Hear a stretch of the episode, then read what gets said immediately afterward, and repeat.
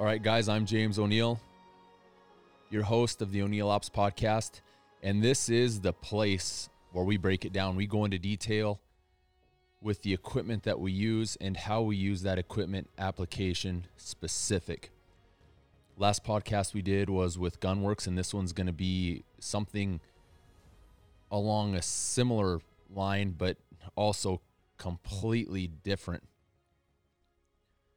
So, today, what we're going to be going over is a custom built air rifle from Utah Air Guns. And I, I'm just going to give you guys kind of a brief rundown, real quick, on what my mindset was on, on trying to get my hands on one of these rifles. Okay, this was when COVID hit last year. I believe I'd have to look back in my Instagram, but uh, or my messages, but I, I want to say it was like in February or even March, I got a hold of Utah Air Guns, and they're going to be, they'll be chiming in here real soon.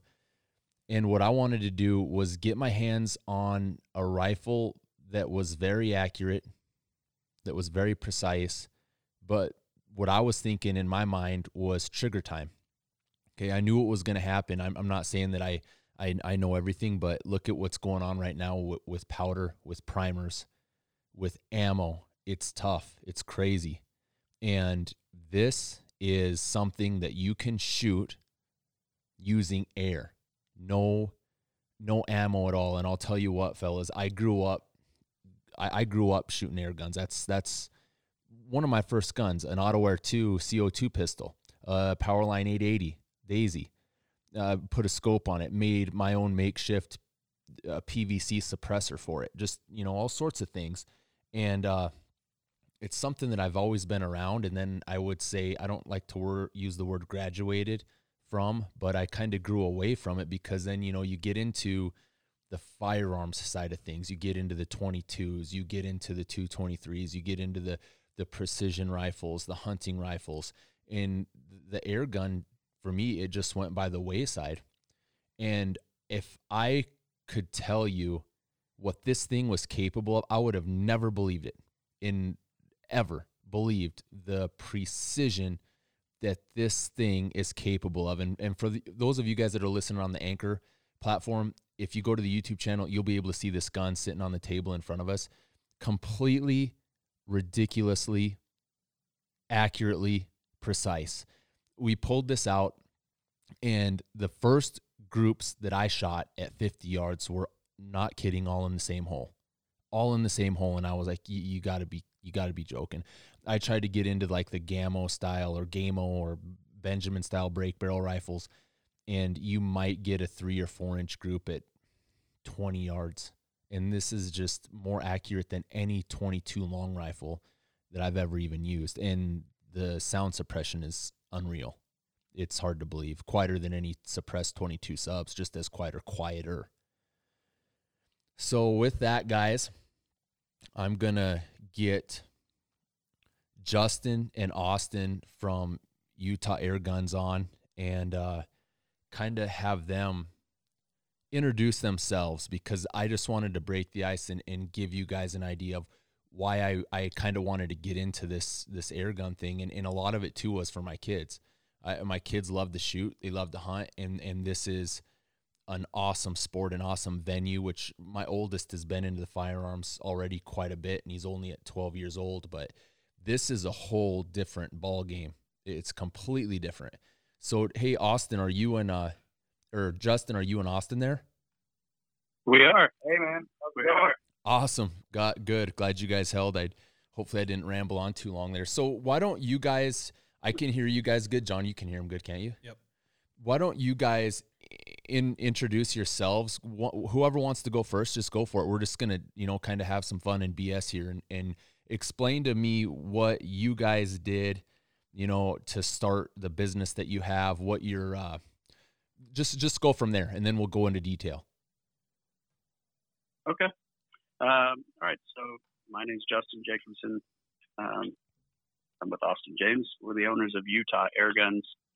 Um, so we how we got into it, I guess. So I started um, back in the beginning. I actually owned a convenience store and um, I was just really into the air guns, and I thought, you know what, I'm gonna just try and you know get a couple of accounts with with some vendors and see, you know, I know I saw that some of the requirements were like a brick and mortar storefront was a huge one. I was like, well, I have that.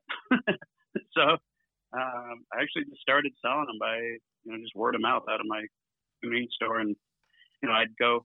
There was a dairy like five minutes away from my from my convenience store, and I would just say, you know, you'd be telling people about the guns. I'd say, you know what, it's easier just to say, load up. We're going to go to the dairy real fast and let you shoot, and then you buy one. and that's uh that's how it got started. Um, and then you know as that progressed, it got busier and busier, and it kind of got a little bit awkward for uh, you know having you know stand around with air guns in the convenience store. you know, so yeah, yeah, we probably had to separate this, and uh, so I started another.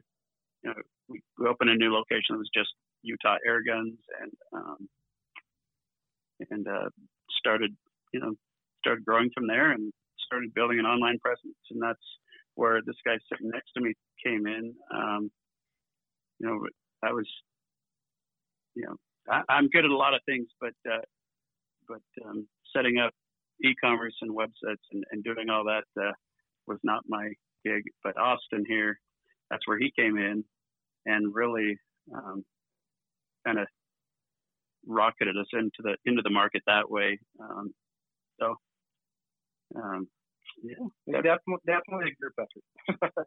so, uh, so, yeah. so, like Austin was like, uh, so uh, Austin's the kind of the the the media side of th- like media side of things, if you will. Yeah, yeah, piece of it, kind of like the operations, um, our commerce website. Okay, gotcha. Um, gotcha. All that stuff. So, yeah, we had a specific media guy unfortunately left. So we're we're looking if anyone's interested. cool. You know, well, we're uh, definitely looking. But we, yeah, we're kind of doing. I do some of that right now. Um, and yeah, it was about three years ago. Justin came to me, telling me about the guns, and just like most people, like who know nothing about them, first time I saw him, shot him, I was like blown away. and uh, he was telling me like how much they sell for, and I was like, "There's no way, right? like for a Pelican." and uh, went out and shot him. And I was like, all right, I need to to get in on this and be involved. And yeah, it was about three years ago, and it's taken off. It's, it's been awesome. Yeah. So and and the background how we met was he's actually family. He he's my wife's cousin. So oh, yeah, that's, that's, that's, that works good then. Yeah, yeah. It, hey, um, Justin, yeah. you were you t- or you told me that that uh you had a bunch of followers on was it on in, on Instagram, wasn't it? Yeah. A while ago and then what happened with that? So, um, Cameron, at the our media guy at the time, he just came up to me one morning. He said, "Hey, man, what you did you like hide our Instagram or something?" And I said, "What are you What are you talking about?" He said, "I can't. It's not there. I went to post on it, and it's just not there." And um, so I pulled it up, and it, it, yeah, it wouldn't pull up our Instagram. So Instagram had deleted our account, um, or we still don't know why because we could never actually talk to a human being. We went through the appeals process with emails and uh, sending documentation to to Instagram, and never actually got to talk to a human being, which is really frustrating. But we never got any warnings, any strikes. It was just gone one day, and so you know, it used to be just that easy, you know, Utah air guns. And so after trying and trying, we finally had to just start a new Instagram, and start from scratch. And so, you know, now it's Utah underscore air guns. Um, but it's been tough to get it back. I think a lot of people assume they still just follow us. Um, but, uh, yeah. So yeah, it was misfortune. I don't know what happened, but you know what? What do you do? It's a, that's a, that's a sucky situation. Yeah. So, so kind of weird because it was linked to our Facebook. Our Facebook account was fine, but the Instagram got swiped. So who knows? Yeah, that's a that's a tough one to kind of recoup from when you have that many. A, lot of the guys will will you know grab you back and follow you again, but it's still a lot of work that you gotta you gotta go back and redo basically. So, what do you guys? uh what's your specialty? I I know you, you I know that you, what you Yeah. got. I know what you do personally, but explain it what you do and and how you guys what what's so much different about Utah Air Guns and what you sell and how you do it. Yeah, no, I appreciate you asking that. So, um, well, so our wheelhouse, I've, it's kind of funny. It, it's almost more simple than than uh, strategic because I would just push the things that like, we really liked or products that we used all the time. Like, hey, let's let's push this because we like it. But um, our wheelhouse, we, you know, we didn't want to be like any of our other competitors. We we just wanted to have our own um, our, our own unique look and um, branding and, and how we wanted to do things. And basically, we took the approach of um, we we primarily focus on on the high end stuff, but um, the difference between us and and anybody else is when these high end guns come in, um, we go through every single one. So before we ever ship these out to a client, we always are we we air them up, we air check them um, for uh, several days, making sure there's no loss in air pressure or anything like that, and then we'll actually shoot them. We'll cycle them, check, you know, run them through the chronograph, make sure everything's up to snuff that way, make sure the accuracy is where we would expect it. And if it comes down to if we if people want specific projectiles. You know, they want a gun tuned, uh, which the air guns are tunable on, on a lot of the high end stuff.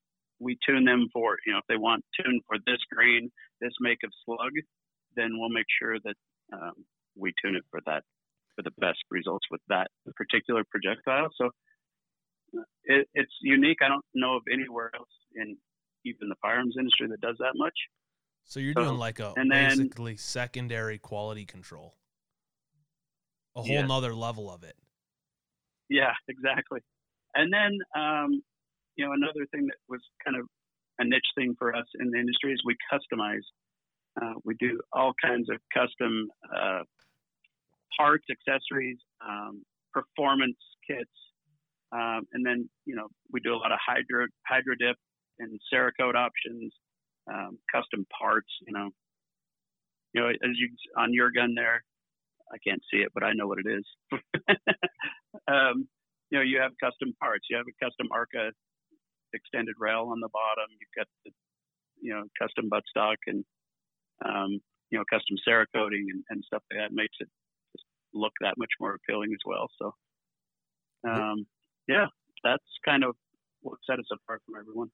That's really understandable. That's in and that's kind of one of the things that turned me on with you guys is like what you said. You, you're kind of catering to the higher end. I, these things aren't cheap, and and rightfully so. I mean, in general rule of thumb is you get what you pay for, and and it's it's crazy. I, I I'll tell you what, man. I'm on a, quite a few, well, a couple a couple internet forums, and one of them's uh, a predator forum called Predator Masters, and I made one post, and I bet I had four or five guys asking me about them. And one of the fellas I think was going to buy one, but you know, in, in it, it's just crazy the the quality that these are. Maybe when we get towards the end of this, uh, we'll kind of do a breakdown for the guys that are watching this on YouTube on this rifle Oh, that- awesome. that's sitting here. You know, yeah, we'll we'll, we'll hammer through it real quick because it's it's a slick setup. But let's go over. I've got a a list of questions here, and you guys, I'm not gonna Yeah. I'm not gonna pretend to know anything about the quality. This is this the the advancement, the technology, uh, or or whatever, everything that goes into these rifles is compared to what I was used to is is ridiculous. And so, like I said, you, you get us into firearms where we're messing with neck tension or, you know, ladder testing, uh, powder charges, different primers. Also, yeah. that that's a little different, but that's essentially what you guys are doing to an air gun rifle to enhance its performance. And so, a lot of guys out there are going to be like, "What? What? What, what are you guys talking about? So let's let's inform them. We've got a whole list of questions here. Let's kind of run through them, and you can take, you know, a couple minutes and hammer through each one and just give guys a, a ton of info. So, I'd love to. Yeah. So uh, you you have a PCP air gun. What is it? Okay, so PCP. It's not uh, a, a, a Not a drug. it's not a drug gun. Uh, um, no, it stands for pre-charged pneumatic. So what that means is these guns are pre-charged with high pressure air. They have an onboard tank or cylinder, um, which you know average anywhere from 3,000 to 3,800 psi, and then they are regulated down, you know, to an operating pressure that is optimal for the gun. And um, so the cool thing, you know, the, a pre-charged gun compared to say like like you talked about, you know, you had gamos and stuff like that. You're like, man, I can't get these things to shoot. Um, the biggest difference is they don't run on a great big like ram piston, you know, something that's like planking. You know, they tear up your scope in ten shots and stuff like that. These are all done on precision air valving. So there's a hammer that opens a valve with a burst of air that propels the uh, pellet or slug, whatever you're shooting, out the barrel. Um, but you mentioned, um, you know, when you compare it to like, hey, you got to, you know, with firearms, some of the precision stuff is like, you know, like you said, neck size, you know, you know, tight rim chambers, um, you know, getting the right uh, ladder charts on on barrels um, for you know charge rates, you know, powder speed, stuff like that. Air guns are actually no different that way as far as the result because uh, with a pre-charged air gun, we actually will tune and control so the dwell time of the valve. So it's basically like tuning for, say, in comparison to like a slow burning powder versus a fast burning powder. You know, it's how do we control a really sharp, hard burst of air that's short, or do we need to lengthen that burst out and smooth it out? All depends on that barrel. You know, like just like a ladder chart, you, you we find out what works best for that projectile and that barrel, that length of barrel, that twist rate. You know, just like everything that goes into a firearm, which some people just went, "What the hell is this guy talking about?" so I don't. I probably should simple it down a little bit, but um, anyway, that's what they are. They are um, an air gun that shoots very, very quiet. There's no recoil, and they are insanely accurate because of the barrel technology and the precise, you know, air burst that you can control with them. So, pretty cool. I had a question. You said uh, they don't tear up scopes in ten rounds. I was going to ask you about that. So, so a lot of people might not know, uh, and I don't even know. Uh, you can't put regular scopes on spring rifle, spring BB guns, right? Correct. Um, the reason is the way those work is like say a break barrel. When you break that barrel down, you're cocking a great big spring. You're compressing a giant coil spring with a piston on the end that goes into a valve, you know, that then goes into the barrel. So uh, what happens is when you pull that trigger, that whole spring just goes flying forward and smacks at the end. And so you get a recoil on the scope going forward and backwards. And um, scopes aren't meant, you know, regular rifle scopes are not meant to be struck that way, and it will absolutely destroy a regular scope. Whereas a pre-charged gun, there's no large moving parts. Uh, it's just a small hammer and valve, and you wouldn't you wouldn't really even know that that had happened in the gun. So I So- could throw my Nightforce on this, whereas that might not Ab- be the case with a different gun. Absolutely. Yeah, exactly.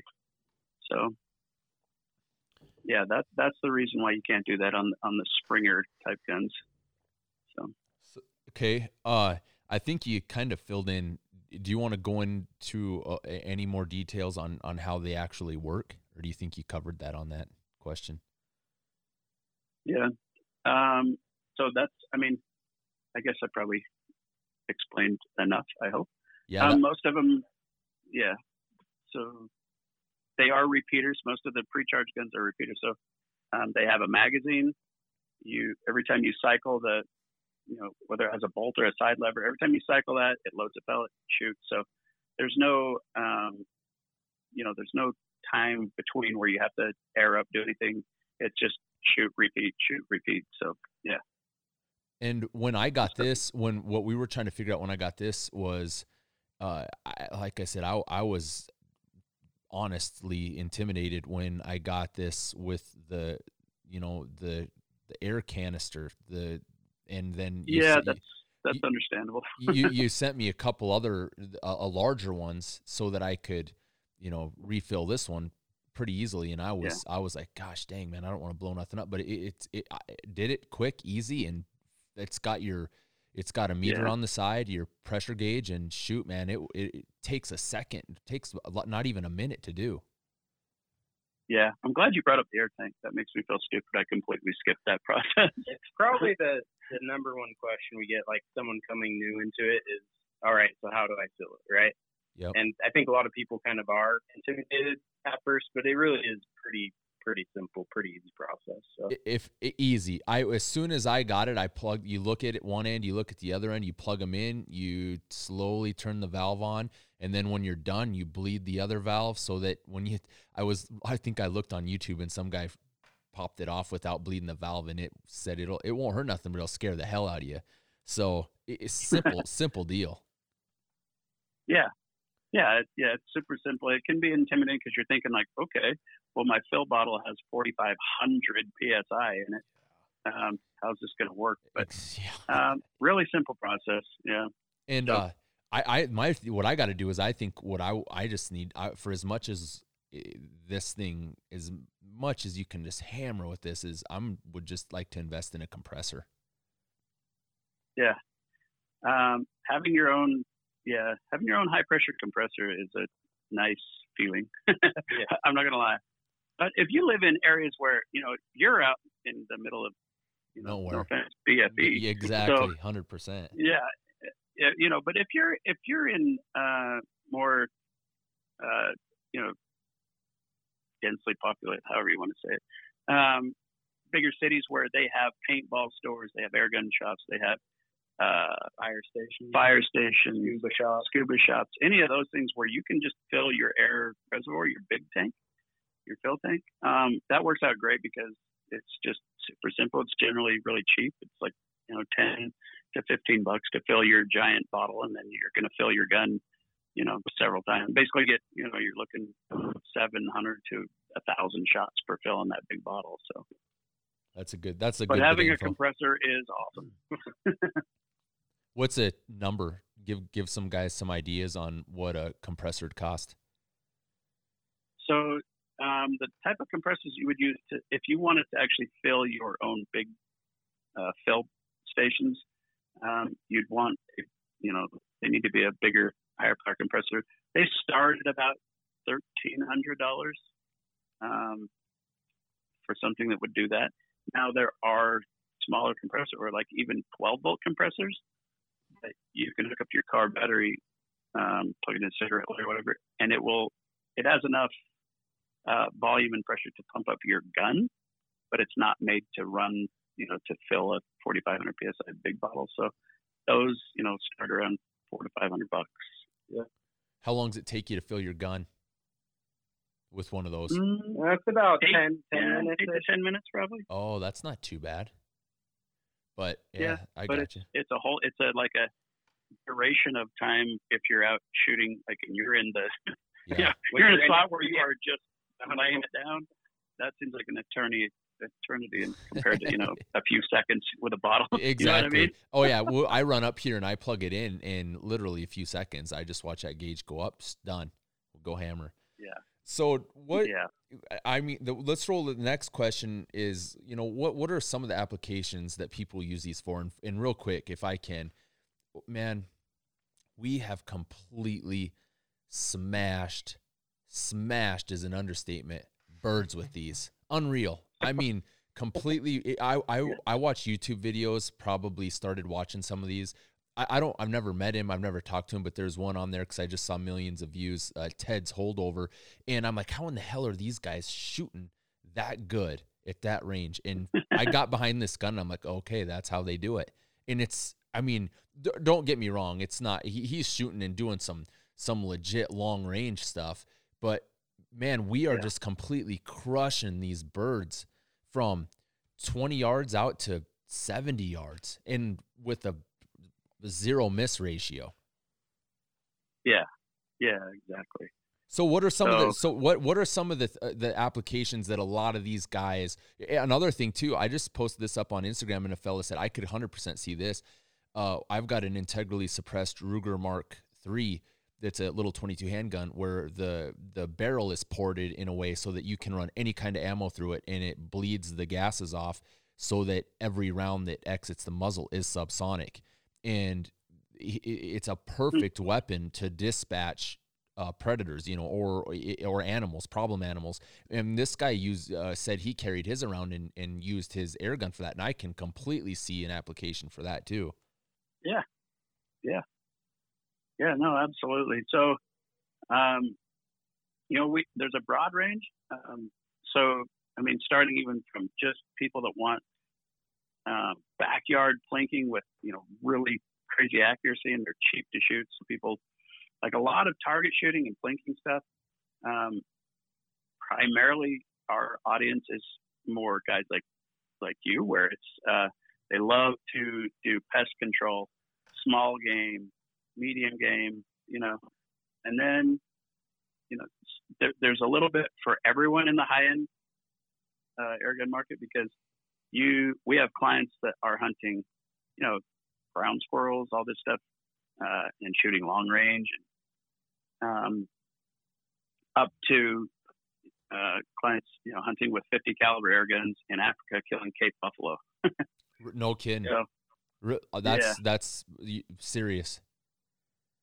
Yeah, yeah, and, and so on on the hunting and pest control stuff, um, there's a there's pretty much an air gun for anyone, um, and then you have like we sell to uh, law enforcement agencies who, you know, again where it's not a firearm, they'll use it, you know, SWAT and um, some of the other government agencies. I don't know if we're supposed to say what they buy or not, but yeah, whatever.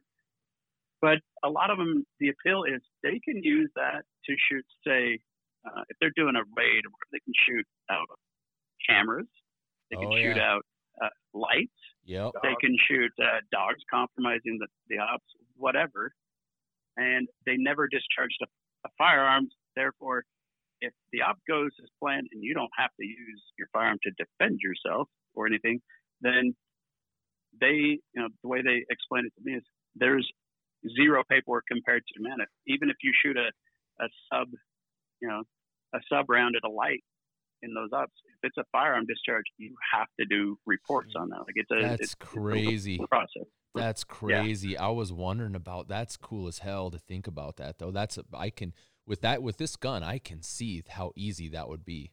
Okay, but the elephant in the room, a Yeah. Cape Buffalo. What the hell? You got to be you you have to have something other than a 25 caliber pellet gun at 1100 feet per second for that, don't you? Oh, yeah. hundred percent. 15. Yes.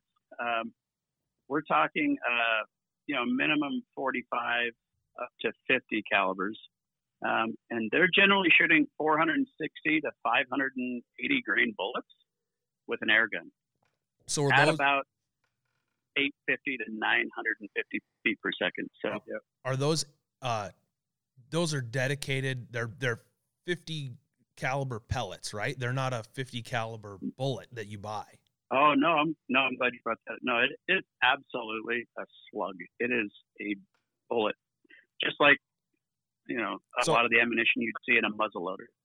Oh, okay. So so I could frickin' buy a 45 caliber air gun and shoot 45 caliber projectiles out of it, the same ones that I reload. Yeah, absolutely. A little different experience than the uh, the Yeah, it's not going to be so quiet and gentle. Like Yeah, yeah, I can imagine.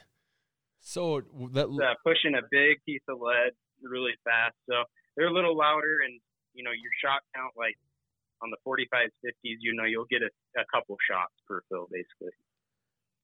But the accuracy So is really still there. dedicated. You know, we do have guys using them for like long range shooting, but really built and dedicated to like big game hunting. Yeah. Wow. So let's talk about that while we're right here. Uh, the the the projectile selection for this rifle that's in front of us here, it's a 25 caliber, are pellets. Now you're also talking some of these are catering towards slugs. Uh, ballistically, how much difference is there between a pellet and a slug at uh, 50 yards, 100 yards further out? And say keep it a smaller caliber, say say 25 caliber, you know, something like that. Okay. Yeah, no, that's a great question. So, um, yes, you you can shoot you can shoot slugs, which is just like what you picture an actual lead, you know, soft lead slug, um, or you can shoot pellets. The differences are a pellet has virtually no ballistic coefficient, yeah. um, which is good as well because there are there are uh, you know situations situations you, you want that yeah where you you don't want the the projectile to carry its energy a long ways. That's the beauty of shooting pellets is you know you shoot them in farm areas and pest control or urban environments where um, much much safer to shoot that way versus a slug, which has a higher you know ballistic efficiency, therefore carrying its energy and you know trajectory a lot further. So, um, like you asked, the difference between a slug and a pellet at 50, not much. I mean, they're very similar around 50 yards, but a, a slug really starts to take over after about 80 yards. Um, so, like, you know, your average pellet drop at 100 yards for, say, a 25 caliber is about 13 inches. Okay, so that that, it, that that's what the is. Are you saying 50 yards zero from 50 to 100? Yeah, yeah, yeah. So, well, yeah, yeah, yeah, about yeah, about that. Okay. So okay. If you zero to 25 to 50 yards, you average is going to be about that 13 inches or so. Okay. Um, and then with a slug, um, depending on the slugs and velocities, one thing about slugs is you can push them faster, more accurate, whereas a pellet I'll go back to that. But um, at 100 yards, the, the trajectory is going to be a little bit less, but at 150, it's going to be a whole different ball game. And at 200 yards, it's not even close. So, you know, your your trajectory out to 100, you know, you're going to cut down about half the drop, but then, you know, out past that, it's a drastic difference. So, yeah. Yeah, I think we were about eight inches at 100 last time we were at the range. So, yeah, about half half the drop. So yeah. when you were saying that you can uh, push the the slug significantly faster, are you getting up over that speed of sound threshold where you're having a, a, a noticeably louder fire, noticeably louder pellet gun? Or... Um, you you can, um, but generally, even these just the way these barrels are designed, it's not as accurate to be going supersonic. Okay. Very seldom do we ever push them. In fact, I, I've never had the desire to do that. Gotcha. Um, but with pellets, I forgot to bring that up with the break barrels and stuff and the accuracy um, problems you see with break barrels. A lot of times you see like, oh, in the box a break barrel is 1,200 feet per second. It's 177. Well, a pellet is almost never going to fly anything with any kind of accuracy that fast it's a gimmick and it's um, kind of a crappy way to market because a pellet at 1200 feet per second most of the time, even out of a, a $2,000 air gun, is just not that great. The pellet is not a pellet is not made to go that fast. Yeah, so it'll, just, it'll spiral and, and whip and versus you know a slug you can you can kind of start pushing up a little bit faster. But really, um, accuracy drastically starts to fall in most cases anyway, with a pellet at about 900 feet per second. Um, you you know you get to a thousand feet per second. Generally, pellets are really not going to be that accurate. So, not to say they can't be, but in most cases, they're not. Yeah. So, right in line with that, uh, pellets, slugs, and what velocity that pretty much covers all of that i was that was one of the questions i was going to ask you know what they shoot and what velocity okay. and you're, you're, so you're staying right around that 900 feet per second is kind of the sweet spot for what you're doing yeah yeah especially pellets um, 850 to, to 920 is is really the the honey the and, honey hole for that and, and, and, and with slugs we'll get up to we sometimes get up to around a thousand but say average is yeah. probably 970, 980. Oh, okay. That's your sweet spot for your slugs, like upper 900s then. Yeah, yeah. Yep. Gotcha. And barrels, I'm assuming that these barrels would be rifled to stabilize those, even with even with pellets. Yeah, yeah. So, um, um, well, all the high end, yeah, for sure. The the barrels are rifled, and you know, especially one like the one that you have in front of you that you own, um, the FX rifles. They have a very unique barrel system in them where it's a patented system where they actually press the riflings in from the outside of the barrel instead of grooving the inside of the barrel. Um, really? And yeah, and the reason it's so special is it is very, very, very low impact on a soft lead pellet or slug. Like you, you could almost pick the thing up after you shot it and put it back in and shoot it again. It just doesn't do much to the to the pellet or the slug. So keeps it super accurate that way. Um, but also a unique thing about that gun is for $110, you could actually change your barrel liner inside of that gun and swap it out for a different twist rate, you know, different choke tightness for, say, shooting a longer slug, a shorter slug, uh, you know, shooting pellets faster, shooting them slower. It's a freaking awesome system that way. So it's pretty versatile. That's interesting. Yeah, that's that's real interesting how they do the rifling. So that was my other question. So do they do the rifling the same for if you want to cater towards a slug? Yeah, the process is the same, but they, you know, with slugs, obviously a little bit faster twist rate, um, and then generally the choke size is is larger with a slug than with a pellet. Um, Explain that. The the so so the twist rate means um, how many how many uh, revolutions the the barrel is going to spin the projectile. Um, when you say a faster twist means in, it's going to go a full resolution in a shorter amount, you know, in a shorter length of the barrel versus, you know, so the way they rate them, as you know, if you have a uh, say a you know, guys will say it's a it's a nine twist. Well, what that means is it's going to make a full resolution in nine inches of barrel. Um, so if it's a 14 twist or you know an 18 twist, whatever, that means it's taking that much more barrel length to make a full resolution with the projectile.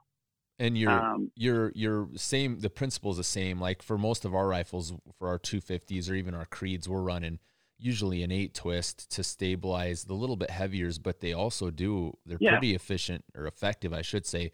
On lighter bullets, we haven't had any issues with them, but we're not getting pushing crazy velocity. So this the the principle is the same, right? I mean, the the, the quicker the twist, yeah. you you're planning on shooting a little bit heavier projectile. Yes, exactly. So explain exactly. explain like the throat part portion. What you were saying. I I, I uh what do you call yeah. that? Yeah, so the the choke tightness. So the choke um, on the end of the barrel, and you know, it's at the end of know, the barrel. Even, yeah, so on the muzzle, in fact, it's if you you know if you've ever experimented like, hey, I can't fit. yeah, the same yep. I shoot out of this gun isn't going down the muzzle. yeah, there yep. is, there's a choke to the barrel, so they actually undersize the very end of the barrel, like the last inch and a half of the barrel gets reduced, you know, just a very minimal amount but it's to actually stabilize that projectile even more as it leaves the barrel. So okay, I got you. Um, with with with you know with pellets, it's a little bit tighter choke size versus a slug, or you know same thing with with rifles. You know, it's generally uh, a very small choke tightness um, depending on the barrel. So. But so you said you could replace. It can make a big difference. Sorry. You said you could replace the inner sleeve of this barrel. So this barrel's two pieces? Yeah, so the way it works is it has an internal barrel liner, uh, which is your actual barrel, and and then you have a steel tube which you can see on the gun. That's an that's that's the that's the barrel housing. So the internal barrel goes down that tube and goes into a breech piece at the breech, and then on the on the muzzle side of the barrel, it has a a jam nut between there. So you tighten that down, it it seats that uh, that barrel into place, and it's easily interchangeable. Um, with you can change it within five ten minutes at the most.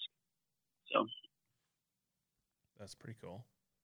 So how it's a it's really really awesome uh, system they've got going with those barrels. Yeah, and one really cool thing too about that that setup in that gun and this system is that gun you can actually change, you know, not, not only the liners, but you can change calibers. So in that gun you have, they make it 17, 22, 25, 30, or, or 35 caliber. So you can actually replace that whole barrel. Um, the probe that pushes the, the pellet in, you can change that. So really like revolutionary gun and pretty much can do anything you want. So what's it if a guy wanted to swap out calibers? Give a guy a approximate time to do it. How long would it take? Two to three minutes. to swap Quick. calibers. So if I wanted to go from 25 to 30 and you know, Yeah. that's how fast you can do her. Yeah, Wow. it's really quick.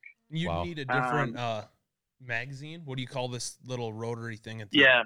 Y- y- yes, you, you, you do need the, the specific caliber of magazine. Okay. So you would replace basically the barrel, the the probe, which is basically your bolt that pushes the pellet into the barrel and seals it. Um, obviously, you need to have that caliber specific, um, and then your magazine. So um, another, another note is they also make that same gun with 500 millimeter, 600, or 700 millimeter barrel, which is what you've got. Um, so you can basically run it in length, sizes, calibers. It's a pretty, it is kind of the most revolutionary thing there is It's out there. j- m- v- uh, accessorizable modularity. You can just, I mean, you can modify it however you want. For Yeah. all Yep. That, so how far? I know you and I chatted the other day, and I was kind of freaking out. How far can you shoot accurately with? Give us two two different scenarios. Not not uh, a completely tricked out gun, but say something like what this is that I've got, and then it's going to something that that's like something that you've shot. That's a, a slug gun. What? Give us some some idea on a, a comfortable range that you can shoot, and then tell us how far you've shot. Okay. Um, so with the setup, like for instance that you have, you have a you're shooting a 25 caliber pellet, um, going you know roughly 900 feet per second. Um, you can shoot accurately, and when I say accurately, pellets will drift in wind quite a bit. I mean, considerably more than a slug. So when we say just in in a in a zero uh, condition, you know, just a Controlled controlled environment, they will shoot. I mean, you you can still shoot MOA at 200 yards pretty confident. With Um, a with a as pel- with a pellet, you can with no wind. Yes, yes, they are incredibly accurate. Um, and uh, you know, but you, you know, at, at 100 yards, you if you can shoot, if you can pull the trigger that well, you can get into that you know sub sub MOA pretty pretty easily. So, um, Yeah, I would say the biggest thing with it, especially pushing out past like 100, 100, and then like, I mean, they're pretty automatic, but it's still about knowing your dope, um, knowing your gun, your skills as- a shooter. We have a lot of guys calling and say, "Hey, I want, you know, I want you to guarantee this. this will shoot a, uh, an inch, you know, at 100, it'll shoot MOA." And it's like, you can't really do that because there is a lot of variables. Um, the gun is definitely capable, 100%. But if you, yeah, like I said, if you know your your dope, know your gun, it's definitely doable. Yeah. So, and then, I mean, when we talk about shooting slugs and comfortable distances there, um, again, still extremely accurate. So, I mean, four, 400 yards, if you, if you know your gun well, and, you know, you said, hey, guns like mine and then guns that like you've shot, let me explain the difference. There is none other than literally the barrel liner and the projectile your gun is totally capable of doing all of this. So the way it sits, um, but with slugs, I mean, you're still going to get, I mean, MOA at, at 400 yards in in in your good conditions. It's amazing. Um, There is a video of Justin shooting a uh, steel gong at 650 yards. Oh yeah, I forgot about that.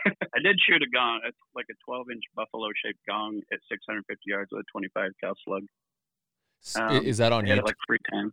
is that on YouTube? Yeah, Yeah, yeah. Yeah. it's On- on our YouTube channel. Oh no, kidding. Six hundred. What do you have? Do you remember what your come up? Were you using a mill setup or MOA?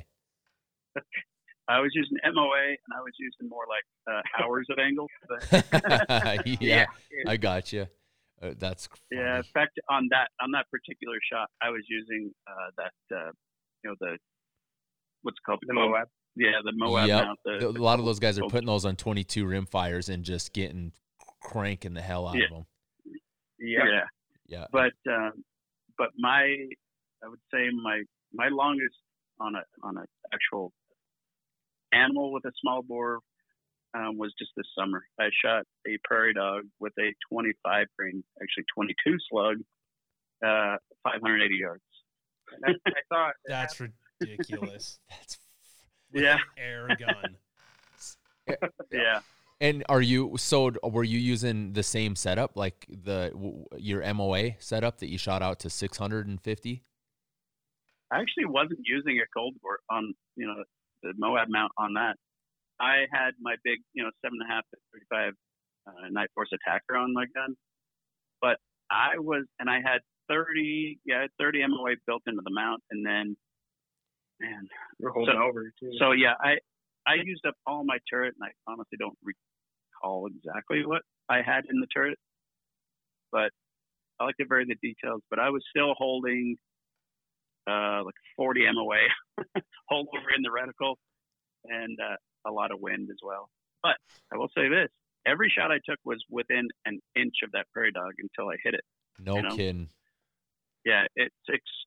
So as far as accuracy wise, they're crazy accurate. But you know, you have wind, obviously, and all kinds of things going on at that distance. So That's still impressive. That's crazy to me. That's really crazy. it's crazy to me too. Actually, I, I kind of was like, I can't believe I just did that. yeah, it was awesome. But So uh, but we actually have a we have a video through the scope camera and everything on on our YouTube channel of a another you know ground squirrel hunt and a, a friend of ours in California that we were hunting with.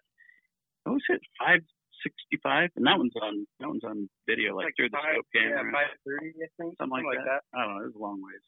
So Yeah, that one's on film too. Pretty, pretty awesome. so they're capable of it then. absolutely, So the And- next like you said, ridiculously quiet. I mean, they're quieter than a suppressed, you know, twenty two rim fire. So Yeah, there's nothing to it. There's absolutely nothing to the the sound of the the sound of the pellet in flight is louder than you can just he- a lot of times I can hear that pellet in flight and then all of a sudden you know it hits a bird and it's just a big old thump. Yeah, the smack is the loudest thing. yeah, it's it's pretty nice. Sounds It's like pretty- someone getting hit with a freaking ping pong paddle. it does too. That's what it sounds. It- like. that's a great that's a great description. That's that's a good analogy. I like that. So the next Yeah. three, the next three questions, I think, kind of flow in in line. Uh, I, I are they're not considered firearms, so shipping guns to other states and what what's give us a little bit of a brief rundown on both of those. Okay. So, um, first question on the is it a firearm or is it? No, it's it is not. Um, it absolutely is not, and that's why you can add aftermarket. We call them shrouds in the business, um, aka suppressor. So, um, without any kind of you know you don't- NFA. you don't need a tax stamp. Yep. You, don't, you don't need Yep. any, you know. Um, we'd like to keep it that way, so we refer to them as shrouds. But, uh, uh, but no. Um, so no, they are not in any way, shape, or form a firearm. So the laws for shooting firearms, where you know where air guns are shot, completely different. Um, and the same with processes of purchasing one. Uh, you could go to our website right now, purchase a a fully custom air rifle, and we can ship it to your door with no, uh, you know, no background checks or no registering. Um, I will say real quick, there is just a couple states though that do.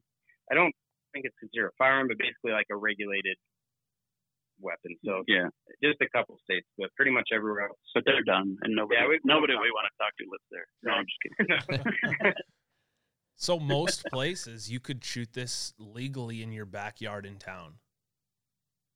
Yeah, I mean, it, it boils down to um, your local laws and restrictions. Um, but even then, I mean, we, I'm not gonna lie, right? Like I've shot in Who's town a lot it? where, yeah, and honestly, it, it, it's, it really would boil down to, were you being uh, dangerous with the weapon, and you know the discretion of the officer that shows up. You know, if you're on the outskirts of town, but you're technically in city limits, and the, you know, somebody, you know, whatever reports you for shooting for whatever reason, um, they, uh, you know, the officer shows up and they say, you know, you're like, well, I'm shooting an air rifle out here, and they're like, oh, carry on. You know, we've never had issues that way, but not to say you couldn't. You know, I won't guarantee it. Definitely want to be safe, careful. No, yeah, look at the, the local laws. I think we actually had a sheriff pull up on us like was that six weeks ago. We were just shooting prairie dogs, and uh, gets out and he's like, "Oh," Justin's like, "Hey, you want to try it?" He's like, "Yeah." so he's there just shooting prairie dogs with us for a bit.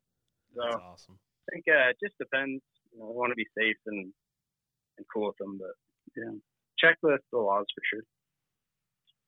So So what's a yeah.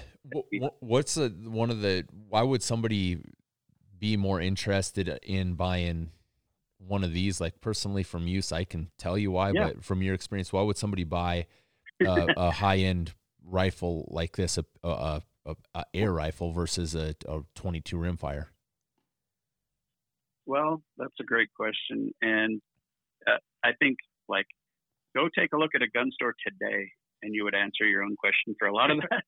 is, um, uh, you know, ammunition and stuff is is hit or miss right now. and Is super expensive, um, but like we touched on before, it's the the joy of it is they are probably more accurate. Like like you said in your intro. Um, it's more accurate than any 22 rimfire you've ever shot. So, and there's literally no noise, no recoil, anything, and there is no firearm law against it where you're shooting. So, it's kind of like, why wouldn't you shoot it? Yeah. Ammunition's almost nothing once you once you own the the gun and your air source, you shoot for almost nothing. You know, at 10 to 25 caliber pellets for 350 pellets is 17 dollars of the like nicest pellet in the world. Yeah. That's So- I'll tell you what, guys. I'm 100% sold on these, and I it's of like I said, you're we we we like to. I don't want to say luxury, have luxury stuff because we use what we've got. We hammer with it, but most of our gears, I would like to say, is high end. It's more expensive, and I this is is right in line with it. I would grab this over a 22. I mean, the capabilities of this thing, other than maybe having to be a little bit more careful on uh, you know if you're banging it around if you if you break a gauge or something like that I- i mean it's it looks Yeah. durable robust and the precision the the mag the rotary mag how you can put x amount of rounds in it and go the stealth mode quiet no noise and then coupled with Yeah. the precision capabilities i mean to me if i was a guy in a city dude and i don't know if i should be saying this if I was a guy in a city, I would I'd have one of these in my freaking window and if somebody was breaking into a house, I'd be kneecapping with it. You know, I mean, it's it's it's it's a it's a legit sniper rifle. It's 100% a like I said, it's just it's it's awesome. I grab that thing and you get excited to shoot it. It's it's just so much Yeah. fun. It's there's a there's a fun factor there. Yeah, exactly. And, you know, I tell people this all the time, and I've sold thousands of these guns. And every person that I've actually talked to in person saying, like, this will be your favorite gun. And, and they're like, ah, I got a lot of guns. You know, I'm like, yeah, I do too. But I can promise you this one will be your go to. And they're like, okay, yeah. And then they come back a month later and like, you you've ruined me. It is. It, You're your most shotgun and your favorite gun. It, it is Yeah. too. I was said that the other day about thermal. I'm like, man, you know, I, I when when you get into thermal, you you're just you're awestruck. You're look you're like, how in the hell? does this work? And I was right in line with that on this gun. Like the way that I felt yeah. when I shot it, it was the same damn thing. I'm like, how you got to be kidding me with this? Just amazing. Yeah. And, uh, and if you want the double whammy of dopamine, you use thermal on air guns. yep. That's a good way. And you and know what? A whole new world open to you. what I was that was another question, and I'll tell you what, man. I the more I thought about this, uh, we went and actually, you guys probably don't have any any idea about it, but a few years ago, we went to the state capitol here and got uh, two bills changed, two two laws changed via two different bills and a lot of guys really appreciated you know the, the work that we put into it to getting it changed so that they could legally hunt at night. But i'll tell you what we're limited with caliber restrictions at night with firearms 22 rimfire shotgun and i bet you know something like this would be exempt from that. Yeah. No absolutely. Um, again again not a firearm either. Exactly. So exactly. there's that there, there's that, and you know, even here, we we did a presentation for the for the uh, Division of Wildlife Resources this winter um, to use air guns uh, for the fall turkey hunt, which is basically like your depredation hunts for landowners. Yep. And they just were mind blown, and they said, "This is the greatest thing ever for fall turkeys." Um, and uh, you know, that was the good part of the story. The bad part of the story was uh, the legislation shut it down because air guns don't pay Pittman's Robertson tax, the ex the firearm excise tax. So they said, well, we don't want to allow that because they don't pay the tax. So, oh, no kidding.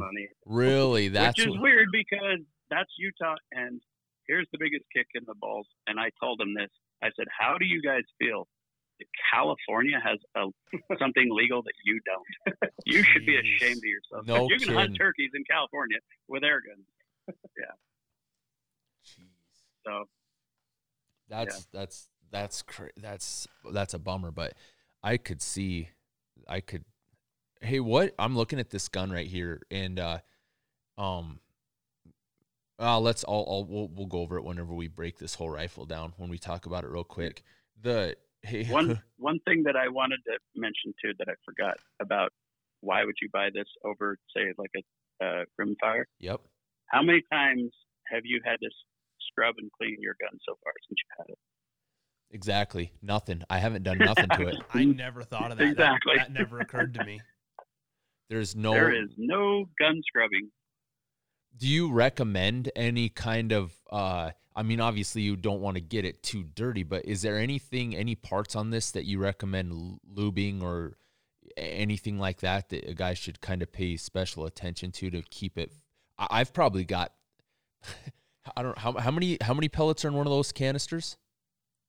350 and 25 caliber. Oh yeah, well we've got we've we've had to shoot over a thousand easy then already and haven't done nothing to it. So yeah, any any recommendation on kind of the upkeep?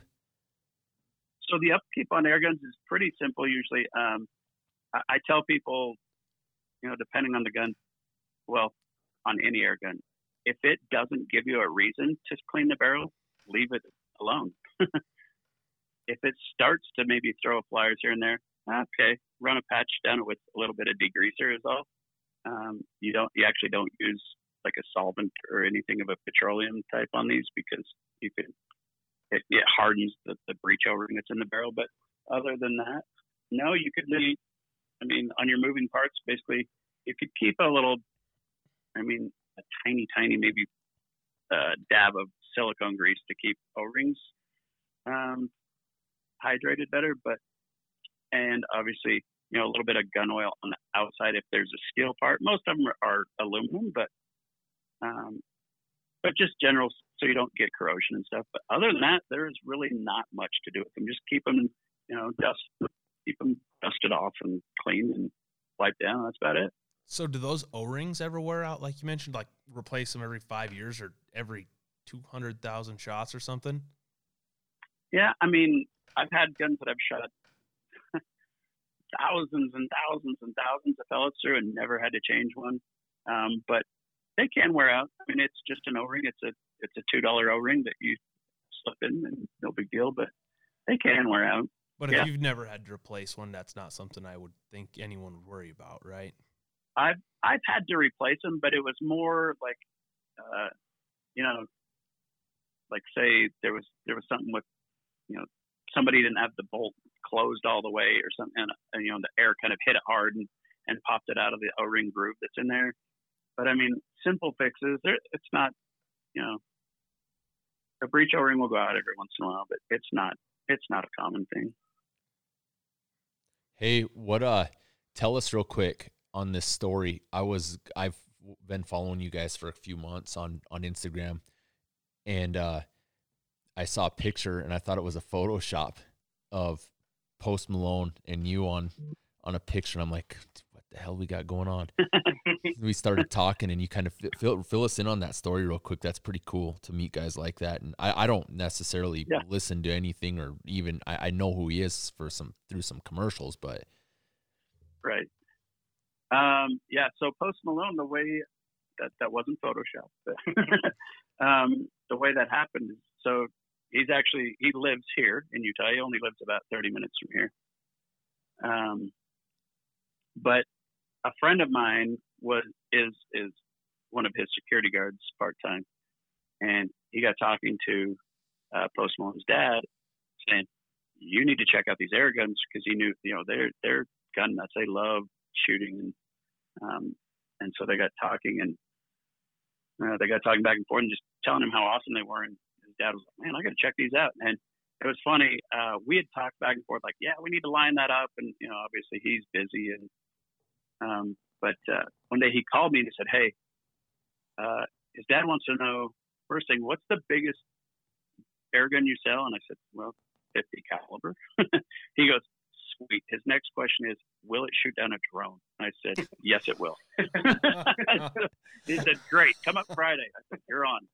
And uh, so I, I, you know, I obviously I went up there with a bunch of guns and uh, Left with none.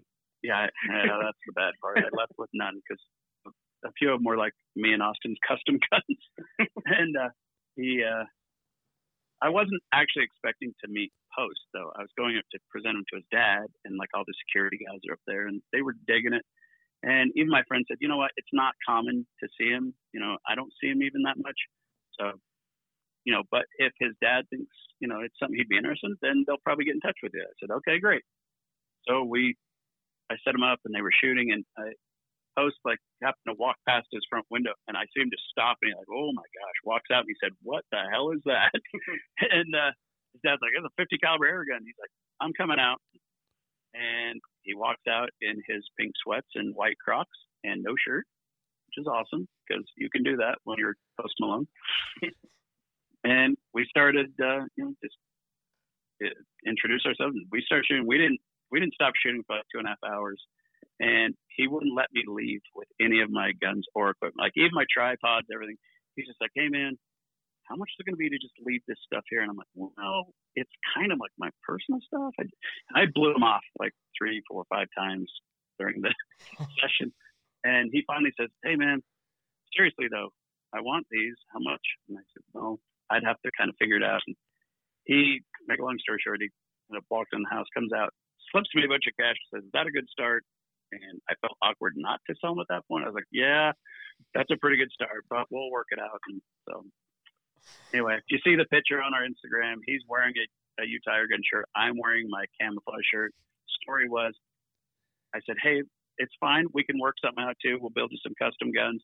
Love to like get some pictures. He's like, of course, man. He's the, he was the nicest guy ever. He he said, of course, no problem. I would totally do that anyway. So he's like, yeah, do you want me to wear your shirt? I'm like, well, I I don't have like an extra. He says, well, take yours off, dude. I'll wear it.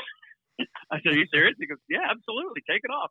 I was like, Crap. Okay. Uh, so I walked back to my truck, and luckily I had a hunting shirt in my back seat. And I, so I threw on my camouflage shirt, and I handed him my Utah Air Gun shirt, and he put it on, and there you have it. That's why I'm wearing a camouflage shirt. He's wearing a Utah Air Gun shirt. you guys go check that out on their Instagram page. You guys will know exactly what he's talking about.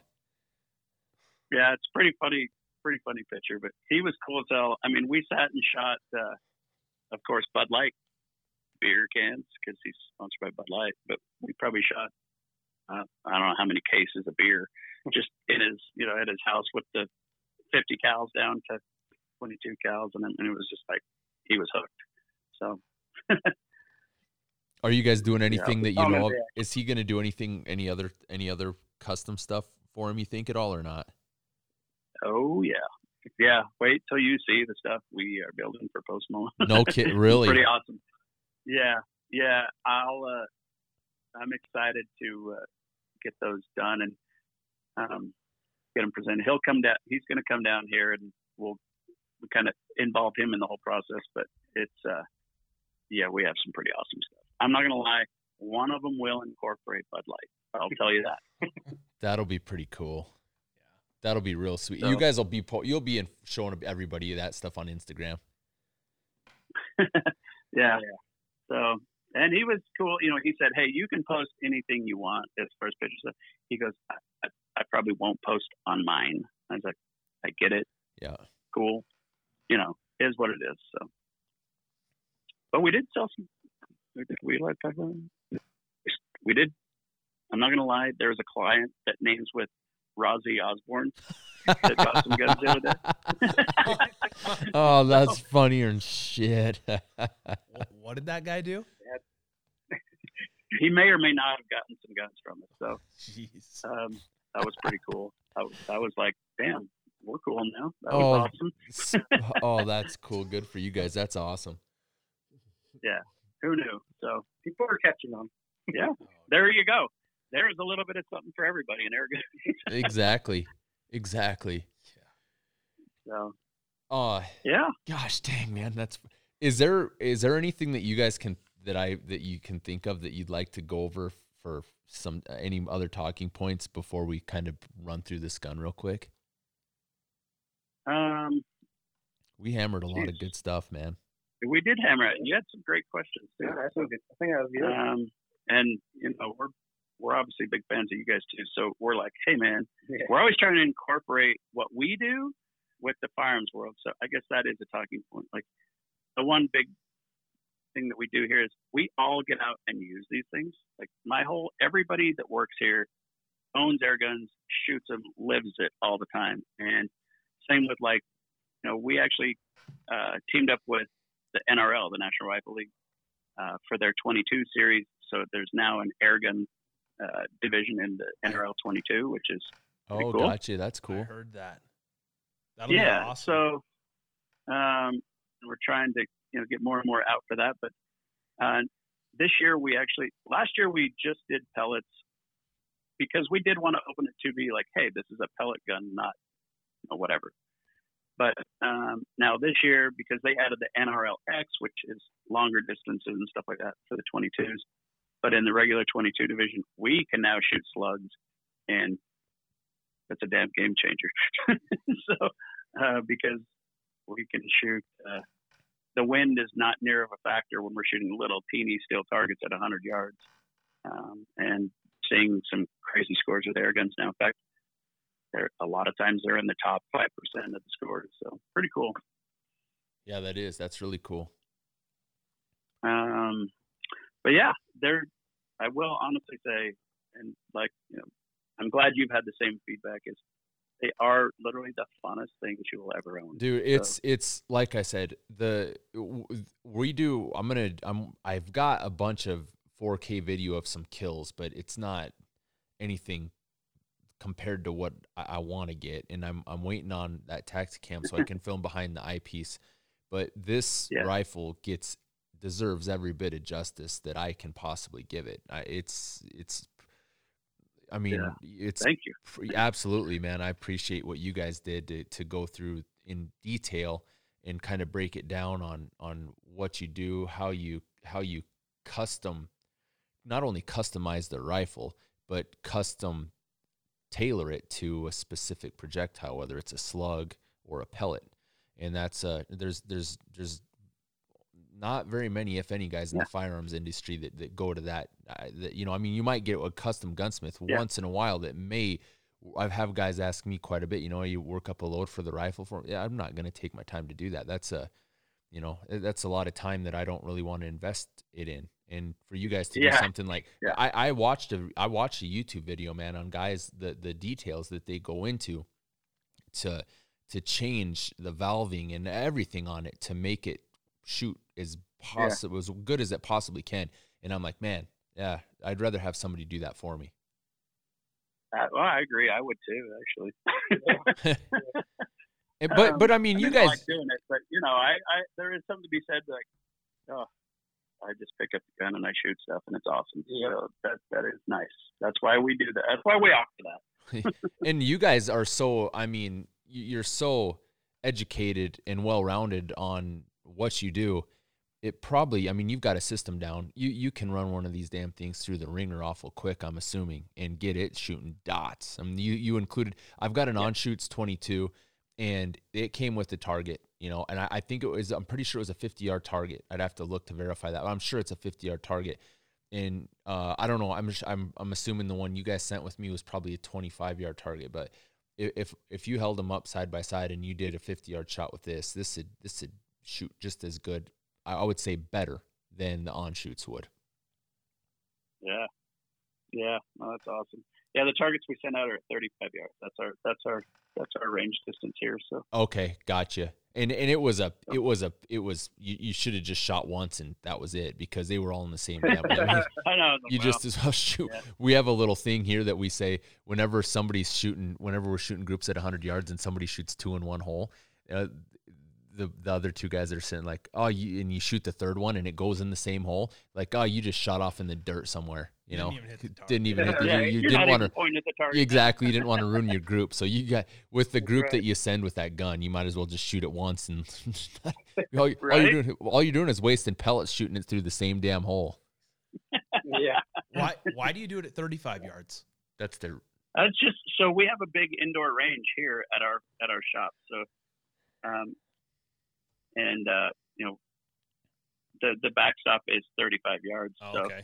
that's just the default. You know, our benches are right there, and so when our guys are testing guns, it's always at the 35 yard distance. so and it is a pretty popular zero too. okay. So Okay. it works out. Yeah. It works out with having the range that long. So wh- if you could, would you would you rather try to zero them at 50 or would you rather personally for guys cuz I'll tell you real quick when I did mine, when we did mine and, and this one that you sent out, the um I I shot it at 50 yards and it was actually I think the first time I shot it at 20 25 yards. And it was it was just maybe a quarter of an inch high, barely just a barely of a quarter of an inch high. And I'm like, oh, let's go at 50 because I'm gonna, I got to see what my drop is at 50. I shot it at 50 and it was dead nuts. I, there was literally, it wasn't low, it mm. wasn't high, but it was like dead nuts. And I'm like, how in the hell does that work? Because I, I was just. Yeah. but what would you guys do if you guys were do, if you had the capabilities in a zero wind condition to zero rifles that went out of your shop? Would you guys stick around that 30, 35, or would you try to exceed that a little bit? Um, and uh, honestly, 35 is good. In fact, like for me, a lot of my guns, I'll zero at 25 yards just be, well, for a couple reasons. A, a lot of the air gun competitions, like, or like in the NRL 22, a lot of times you're shooting at 25 yards for your close target, you know? Um, so I'll zero it for that. But the difference, I mean, it's, it's so minimal that, um, yeah, anywhere between there. I mean, obviously, it's nice to just have a. I would say the optimal thing is just zero of what kind of your, you kind of feel like that a good average that you're going to be shooting all the time. You know. You know, if you're driving around a dairy farm and flunking your Asian doves all, and pigeons all day, and yeah, at 30, you know, 25 to 50 yard zero is going to be spot on for your stuff. You know. Yeah, we get guys asking us, you know, hey, I'm shooting in my backyard. It's 20 yards. Will you zero it for that? And yeah, that's something we do. That's that's something also unique. Talking about like how we send guns out. I mean, we'll mount them up, sight them in, so the customer gets it and it's ready to go out of the box. Which again is pretty pretty rare. Oh yeah, I forgot.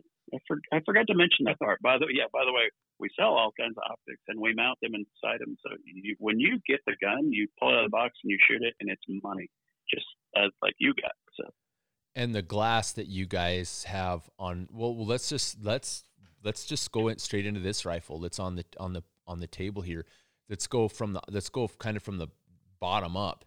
And the Yeah. since we haven't talked optics, let's just touch base on the on the optic that that we kind of I, I like a mill mill setup. So this is basically, I mean, it's nice first focal plane, but give us a rundown on on the quality. The one thing, real quick, just that I could kind of explain to guys is that I noticed between this optic and like I would say a traditional centerfire rifle scope is the parallax, the depth of Yeah. field. If you don't have that thing on your yardage, it's not going to be in focus. And that, I'll tell you what, I've I, or I could see a rangefinder. I carry one with me. A rangefinder is an, basically a necessity for this, but there's been a couple times where I've used that parallax as a yard as a rangefinder because if you know it, just Yeah. getting it focused and you look at it and it's really re- it's close enough to make the kill shot. So and what I'm saying is, you know, there was there was a couple a couple birds out there, a couple sparrows or starlings, and uh, they were 60, 65 yards, and you had it at that 50 to 40 range, and you look and they're blurry. Well, you focus that parallax at that number, and when they're within focus, you know where they're at to hold maybe a skosh high, and it and it works awful good. But that's one thing that I've noticed on this this particular optic that uh, is a little bit different than than some of my rifle scopes. It's a really precise parallax. Yeah, yeah, um, and you do have that in in some different um, models or brands. Um, that parallax is a little bit more like finicky or precise. It's you know not kind of a, a you know hey it's good for a, a good 15 20 yards like Nightforce like for example is very forgiving that way. Like they, they yes. Yep. um, but also to that note, when you have one that is really precise like that, like you said, you can use that as your as a rangefinder, and it's cool that way. Sometimes it's nice to just have something that's a lot more forgiving, where you're trying to make the quick kill. It's nice not to have to sit and kind of fine tune, but um, but even like in competitions for air guns, like in Europe, they do what's called field target, and you can't adjust your scope during the match other than your parallax. And so that's exactly how they find their distances on these targets Oh, is, yeah. So, I didn't even. I know. um, and they're shooting little bitty, like little, you know, quarter inch holes a lot of times, you know, because they can only have 12 foot pound guns over there. So shooting little 177s at little teeny targets is their, their fun. So poor guys. God bless no America. kidding. But anyway, Yeah, no kidding. so what? What the run through this optic real quick that we've got on this? You guys sell them? Yeah, yeah. so that's a brand new um, scope company this year. It's called um, Element Optics. Um, company's home is in Sweden, um, although they're not manufactured in Sweden. But um, they are uh, they have three three models right now. They have uh, the one you have is their is their Nexus. That's actually uh, a, a Japanese made scope. So really nice glass, uh, really nice turrets. Um, you know, in in that kind of price point of the fifteen hundred dollar range, and then you've got they've got uh, a model that's uh, called the Titan. It's it's an eight hundred fifty dollar uh, price range, but it's a it's it's a you know it's a Chinese scope, but it's very very very nice. Like they're getting good. Um, but it's 34 millimeter, nice heavy duty turrets, and then they've got a $400 scope that, and all these scopes have zero stops, adjustable parallax down to like 15 yards, which is rare. So, and high magnification. So they're a really good scope company. That's, that's uh, up and coming and they're really starting to, I mean, people are really starting to like those. Um, and, uh, but we carry, I mean, we carry Nightforce, we carry uh, Optisan, we carry Athlon, we carry Hawke, and you know, and then we carry you know night vision and thermal products from from Pulsar and ATN and Sightmark. So um, a little bit everything, but that uh, that element is a is a really nice piece for the money for sure. Yeah, I've it's turned out really good for us. The is there anything particular, guys, on on the rings like this? The one that the uh, sorry, first of all, the optic that we've got's a mill mill setup. Uh, first focal plane mill reticle, kind of like a Christmas tree style for hold, and then Yeah. the the the turrets reflect the same unit of measurement. They're they're a mill setup also. I haven't got into actually dialing, you know, getting actual dope down. But I, I plan on it for the video because I kind of want to see how far we can get this thing out on a on a calm day, just Yeah. just for the hell of it, you know. Yeah, of course, it's fun. Yeah. Um, no, and on those specific scope mounts that we have on on your gun, um, that's actually an adjustable two piece mount. Yeah. Um, so when you say, "Hey, I'd like to see how far we can get that out," um, that is actually adjustable. So you can add minutes of angle to your mounts, um, and so you can you can fine tune the mount to your turret. So you can basically bottom your turret out as you know near the bottom of the turret, and dial your mount for your zero. So what that does for you is it allows you to use the whole entire turret travel to dial up, so you can dial out to a lot longer distances. So, So is that what you did on cool. this? Did you kind of bottom the turret out with these or uh, not? I think on those we just, um, I think I left them at zero zero MOA. Okay. Just you know, for now you get the feel of it, and then once you want to start stretching out, you could start uh, adding minutes to that however you'd like, you know, and whatever you wanted to zero the distance. So. Gotcha. but it's simple. You just um, loosen some set screws. Um, it is when you do do that, if you're going to, I suggest using a set of feeler gauges because it is really fine adjustments make a big difference. So, um, so something like you know some kind of measuring point, like a like a feeler gauge, or you know some kind of thin card that you could double up just to keep a a really short adjustment. Okay. That's in. I didn't. I didn't know that. I didn't. I, that's something new to me. So that'll be really good for the review. Uh, the just taking a look at this rifle, you can tell as we kind of talked about earlier, it does have a custom Cerakote job. I'm a tan guy, so this is Cerakoted in like a desert or a coyote tan or a flat dark earth. Yeah, we call it the O'Neill O'Neill Ops color. yeah, fifty shade, fifty shades of tan. Yeah. Ex- I- Hell yeah, that's what I'm talking about. That's how it goes. And uh, and that's something that you guys do. You mentioned earlier you could do you could do custom dips. You do uh, custom Cerakote work. If somebody wants a specific pattern, you guys can do it. Absolutely. Oh, yeah. yeah. That's it's it's our favorite thing to do. We love custom guns. yeah, we love customs. So Uh, Yeah. And then we like you, if you you'll notice on towards the bottom, I've got the Atlas right now on this an Atlas bipod. I've got the new Atlas Yeah. cal, I've got the new Atlas Cal that I ran on it earlier, which I really like the feel of it. But this is just a regular Atlas uh, uh, bipod, but it's I I like the bottom rail. Like you guys said, there's the Arca Swiss towards the back, and then at the front there's the pick Yeah. rail for uh, uh, being able to attach like the ADM QD throw levers and stuff like that. yeah, exactly. Yeah, exactly. So And you can you know you can either run Arca in a tripod or in you know a lot of bipods now will have an Arca head, or if you if not you can run pick and it's all good. So do you guys see? Uh, do you run a lot of uh, tripods with your setups or not?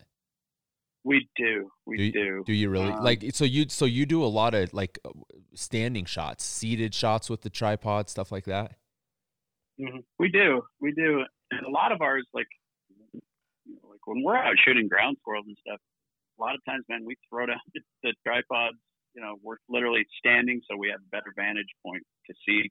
You know, something like there's one just sticking just its head out of a hole. We can, One big reason is we film a lot. yeah, and that too. We, It we film a all lot. through the reticle, so it it makes it much more steady than just kind of leaning on something or even on a set of you know non-static shooting sticks. It just makes it super steady. So I Yeah. got you. we cheat. We cheat. no, that's what we do at night with thermals too. I mean, hunting the the steadier the shot, th- that's what we try to do. Uh, yeah. and so this particular rifle, this is a FX Impact Mark II, Correct. and Correct.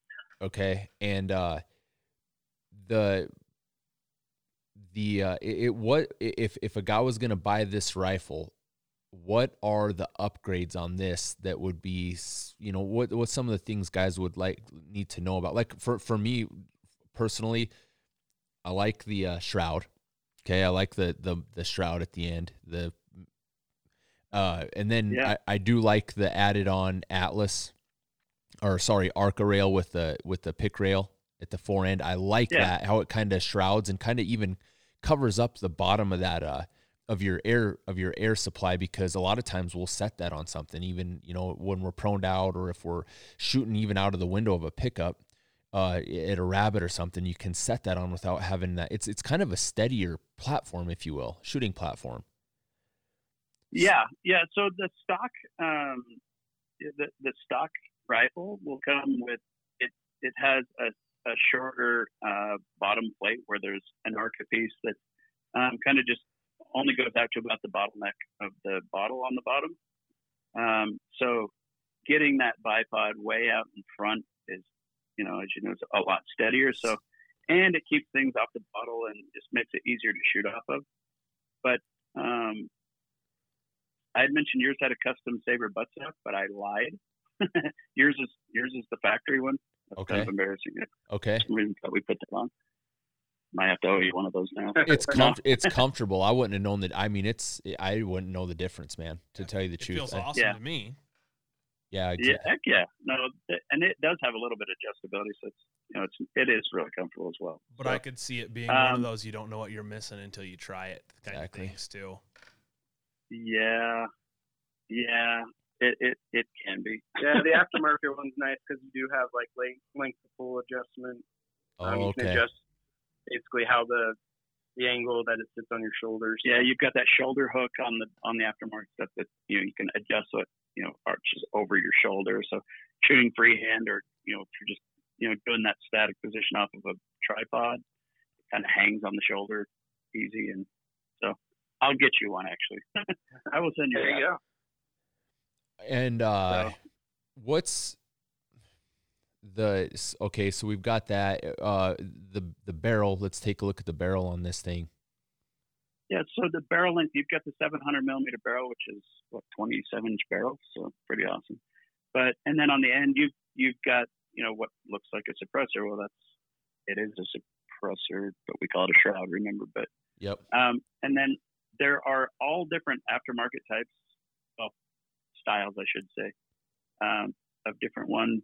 Uh, we carry the Donny FL and the Huggett, um, both super, super quiet. So you can do those upgrades for pretty cheap too. So if you bought this rifle, like if you bought an MK2 Impact, um, you could add the aftermarket Donny FL suppressor for what 70 bucks. oh, okay not So- bad at all Yeah, So um, so the you've got those kind of options, and they do definitely make things even quieter. So do they they do i i never took it off to try it without i just left it because i'm like it's, it's awesome how it is it would be a, a big difference. Yeah. no okay okay i'll take your word for that I mean, they're still quiet, but it's like a drastic difference. So uh let's Yeah. go back and take a look at the trigger is that that a, an upgraded option on this or does it come with this trigger that's in it yeah, so that's that's the stock trigger. Um, it's fully adjustable, and you can adjust like if you want it to be a two stage, you can leave two stage travel. You can adjust that length of travel, um, and then you can also adjust, you know, the actual uh, break. So you can adjust it to um, anywhere from you know six ounces down, you know, up to you know whatever you really wanted, I guess. But um, but it's all fully adjustable. So length of pole, you know, length of travel on first, second stages, uh, the adjustable, you know, actual trigger pull, you know, your your second stage break. So that's factory, pretty awesome. Yeah, it is. It, it, it I wouldn't have thought. I, I wouldn't have known any different myself. But regarding the the trigger, it's it's a feels like a custom trigger. It's just a nice, crisp break. I wouldn't I wouldn't change it even if I could. With that, again, Yeah, no, that out of the box, they it's like probably nicer than unless you have a custom firearm. It's going to be I was way nicer than any trigger you'll ever see. yeah, I was gonna say It's yeah, as nice as any custom trigger I've felt. exactly same thing. Same, Yeah. that's- Yeah, uh power levels the dial on the left hand side that the guys can see on the camera but uh there's uh you have like a numer uh numerical Yeah. and then uh alphabetical on one side versus kind of explain that deal Yeah, yeah, yeah. So there is an adjustable power that that wheel you're talking about is an adjustable. That's your hammer spring tension. That, that long story short, it's a power adjustment. You can just click it one click at a time to tune that that tension that way. Um, there's actually three external adjustments on that gun that you can do. One is that wheel you're talking about that controls the hammer spring tension, so power level. Also, your regulator pressure, so the operating pressure that we that the gun operates on is externally adjustable as well.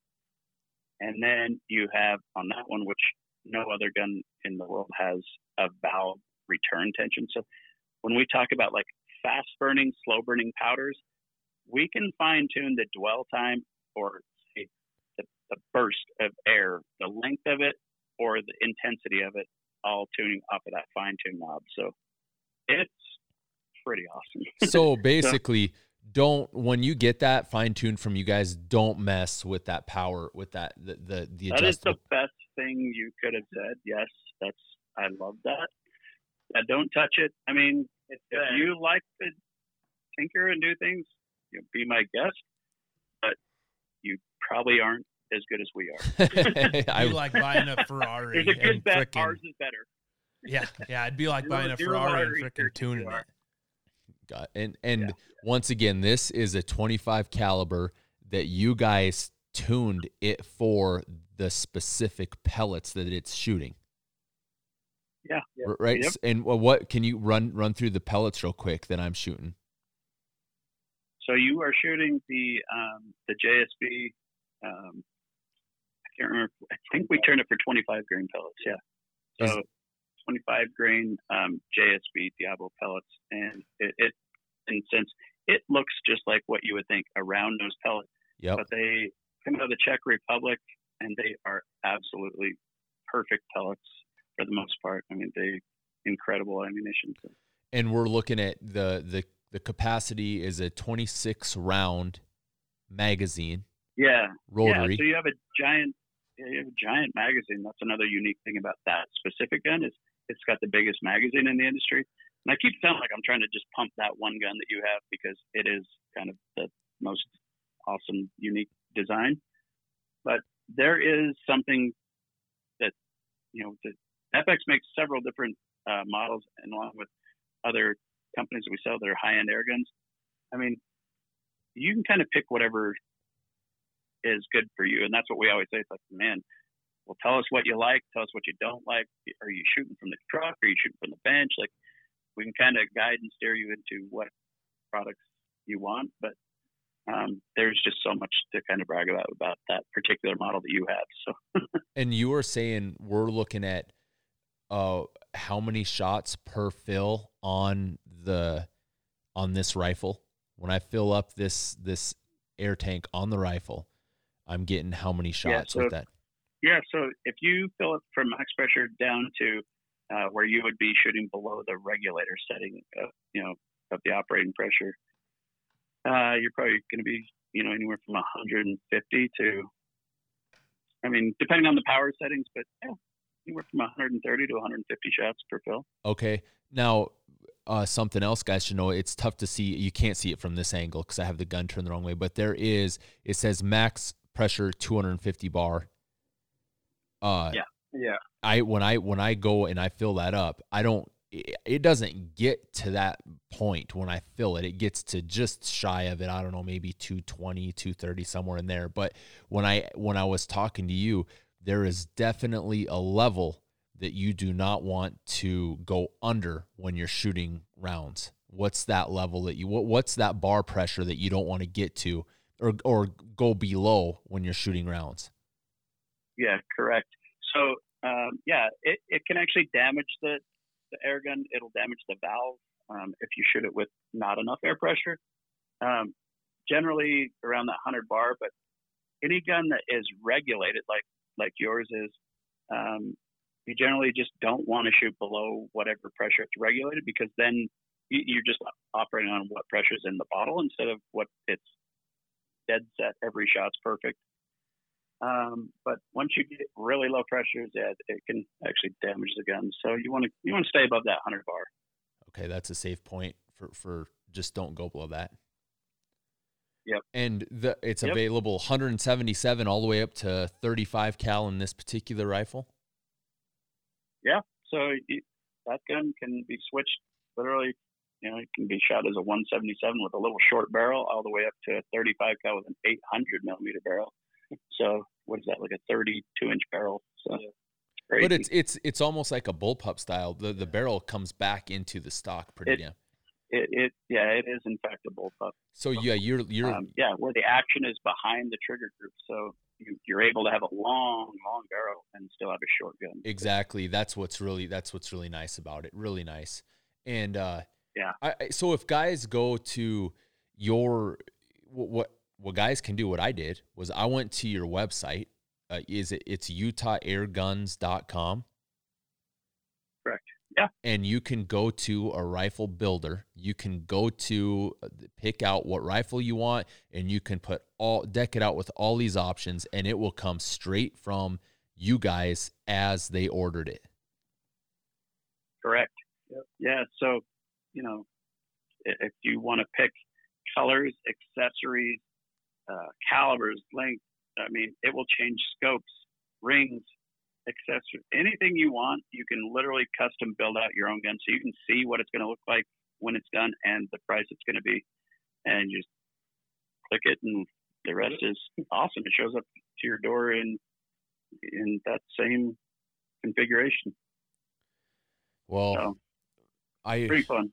It sounds like it, man. I my my camera's blinking at me right now. I I think that we we've got 130 138 minutes on the Oh, on the pod. Wow. That's that's that's a lot of dude, and it's solid info. That's what we that's what we like. So I can go back and Yeah. and basically I I can go back and listen to all this and use it for the review so that I I'm not talking about something that I don't know what the hell I'm talking about. You know, that's that's what I want to inform Yeah. guys. I don't I don't uh, that's how we gain info from guys like you that are subject matter experts in the field doing what you do and that's awesome. man. Yeah. We appreciate it. Yeah. Hey, hey, one No, thing, one, dude, you, one thing real quick, super fast. The power plenum. What I that's on the bottom of the stock and then there's a separate uh, gauge underneath. What is that? Explain it to guys real quick. That option. Okay, so on that specific model, that is power plenum is, is is actually a change they made to to your rifle this year, uh, first of this year. What they did is that the plenum is basically that's your staged air. That's so it's passed through the regulator. It's sitting there waiting to be fired out the barrel. So bigger bigger plenum means more power, um, but they also changed the valve system in it. That's what made it so unique because it is crazy powerful but crazy efficient. So most, I mean, most other air guns, to be honest, um, are going to get a half of that shot count for that same power, um, which is still a lot in in most standards. So, but that's what that is. I don't I don't really agree that they needed to put hey we put a power plenum because people go well what is that because it, it was just an improvement they made to the gun. I don't think they needed to show it off. It's like uh, the Mustang GT with new tire. I don't know. You know I got you. I got you. well, the thing that got me on it was when we were shooting, my kid was shooting a group and he's like, Hey, I think something's wrong because I can hear some air leaking. And I'm like, Oh no. well, you explained it to me. It's it's going into that power plenum is kind of like a reservoir in a way. Yeah. Yeah, kind of sounds like a, a smoker just took a deep breath next to you. Yep. Yep. Exactly. And that's all Yeah. it was. So if, if somebody gets that, you know, and they're like, Hey, something's wrong, there's nothing wrong. That's just that's just the standard. Just That's- filling up. Yep. Yep. Filling Gotcha. up. funnel. Just regenerating the, the air in that plenum. So it's not loud either. It's it's No. subtle- if no, you you your you would not right by, you'd never hear it. Exactly. You would never hear it. It it wouldn't scare anything off. It's not loud at all. You just it's something that a guy can kind of barely barely notice. But well, I'm glad you asked me that. It, I think I, I think we covered everything, man, on this rifle. I'd love to do it again with you guys, maybe covering something a little bit different too. But uh, I, I want to get a review done. It's gonna, like I said, it's gonna. This rifle deserves every bit of justice I can give it. I just want to make sure and get the footage to give it justice. I, I gotta. I got to do my part. I, I got. I, it's so easy to hammer birds. It's so I'm gonna just go kill a hundred freaking birds, man, and just record them all, just smash them, and then put something pretty cool together with it. But uh, until then, you know, I can break her down and and do something pretty cool for you guys, hopefully. But regarding the information side of things, uh, I think this is where it goes. Uh, Yeah. We'll have this up on YouTube, and then uh, on the Anchor platform right away, probably tomorrow for guys to listen to. And if you guys have any questions, get a hold of Justin or Austin at Utah Air Gunners, Utah, Utah Air Guns, and go to the website. You Yep. guys can build your own rifle. Go ahead, tell us anything you guys, any information about your company that you guys contact info, your Instagram page. Hammer it out real quick. Yeah, yeah, of course. So you can you can check us out online, UtahAirguns.com. Um, on our YouTube channel, Utah Airguns. Uh, Instagram is Utah underscore Airguns, and then uh, on Facebook is Utah Airguns. Um, if you want to reach out to us, um, the- we, there's always somebody here to answer the phones. Uh, you talk to the experts, you know, actually in person, which is cool. And um, so you can call us, check us up, hit us up with emails, whatever you'd like. Um, email is just uh, sales at utahairguns.com. Well, I'll I'll vouch for you, man. With what we do, I like the high end stuff, and this flows right in line with it. This gun is insanely precise. That's how I would use it. It's a tool for a specific job, and there's a lot of different jobs that you can use it for. That's for damn sure. I I Yeah, absolutely. it's it's Yeah. definitely one of my. I would have never thought, fellas. I would have never thought. It's one of the funnest things that I've done for a long time, and and uh, and I appreciate I appreciate you guys having some interest in in in, in working with us on on something like this. It's pretty cool. I like to do more. Of course, man. Yeah, yeah. No, it's it's our pleasure too. I mean, we sit, you know, we we watch you guys' content and see what you do, and we're like, damn, experts in their field, you know. And so, you know, we're we're we're equally blown as way, and we're just as glad to be working together because you know, that's we love networking with good people, just good dudes, and uh, you know, it's it's a great thing. So Well, I we appre- appreciate you too. likewise, likewise, fellas. I appreciate it. And uh, you guys are the guys that we like to align ourselves with. So you guys take care out there, and uh, and we'll be in touch. Awesome. Thanks, guys. I appreciate it. Thanks for having us us on. Yeah, we appreciate it. Yep, yep. You guys take care. We'll we'll talk to you later. Talk to All you right, guys. Have a good night. Bye. Yep, yep. You too. That was pretty cool. Hopefully, hopefully it is a good night with the election bullshit going on. Yeah. 145 minutes. That's cool, man. That that's a pretty cool deal. Uh, But I'll be doing a review on that and uh you can do a lot of a lot of a lot of different stuff with that gun. A lot of different stuff. So Well, if you can shoot frickin' Eurasian doves and Cape buffalo with it, that's a pretty wide variety of game animals. So, anyway, hope you guys enjoyed it. Hope you guys uh, got a lot of information, a little bit different, a little bit uh, out of our realm, if you will, in a way, but at the same time, it's right up our alley. Custom, precision, piece of equipment, a tool for a specific application. That's what we're all about. That's what we like to do. So get guys that are subject matter experts that know more about uh, stuff like this than we do so we can grasp information and pass it on to you guys. Geez, that camera's still hammering. All right, guys, until next time, O'Neill Ops, and we are out.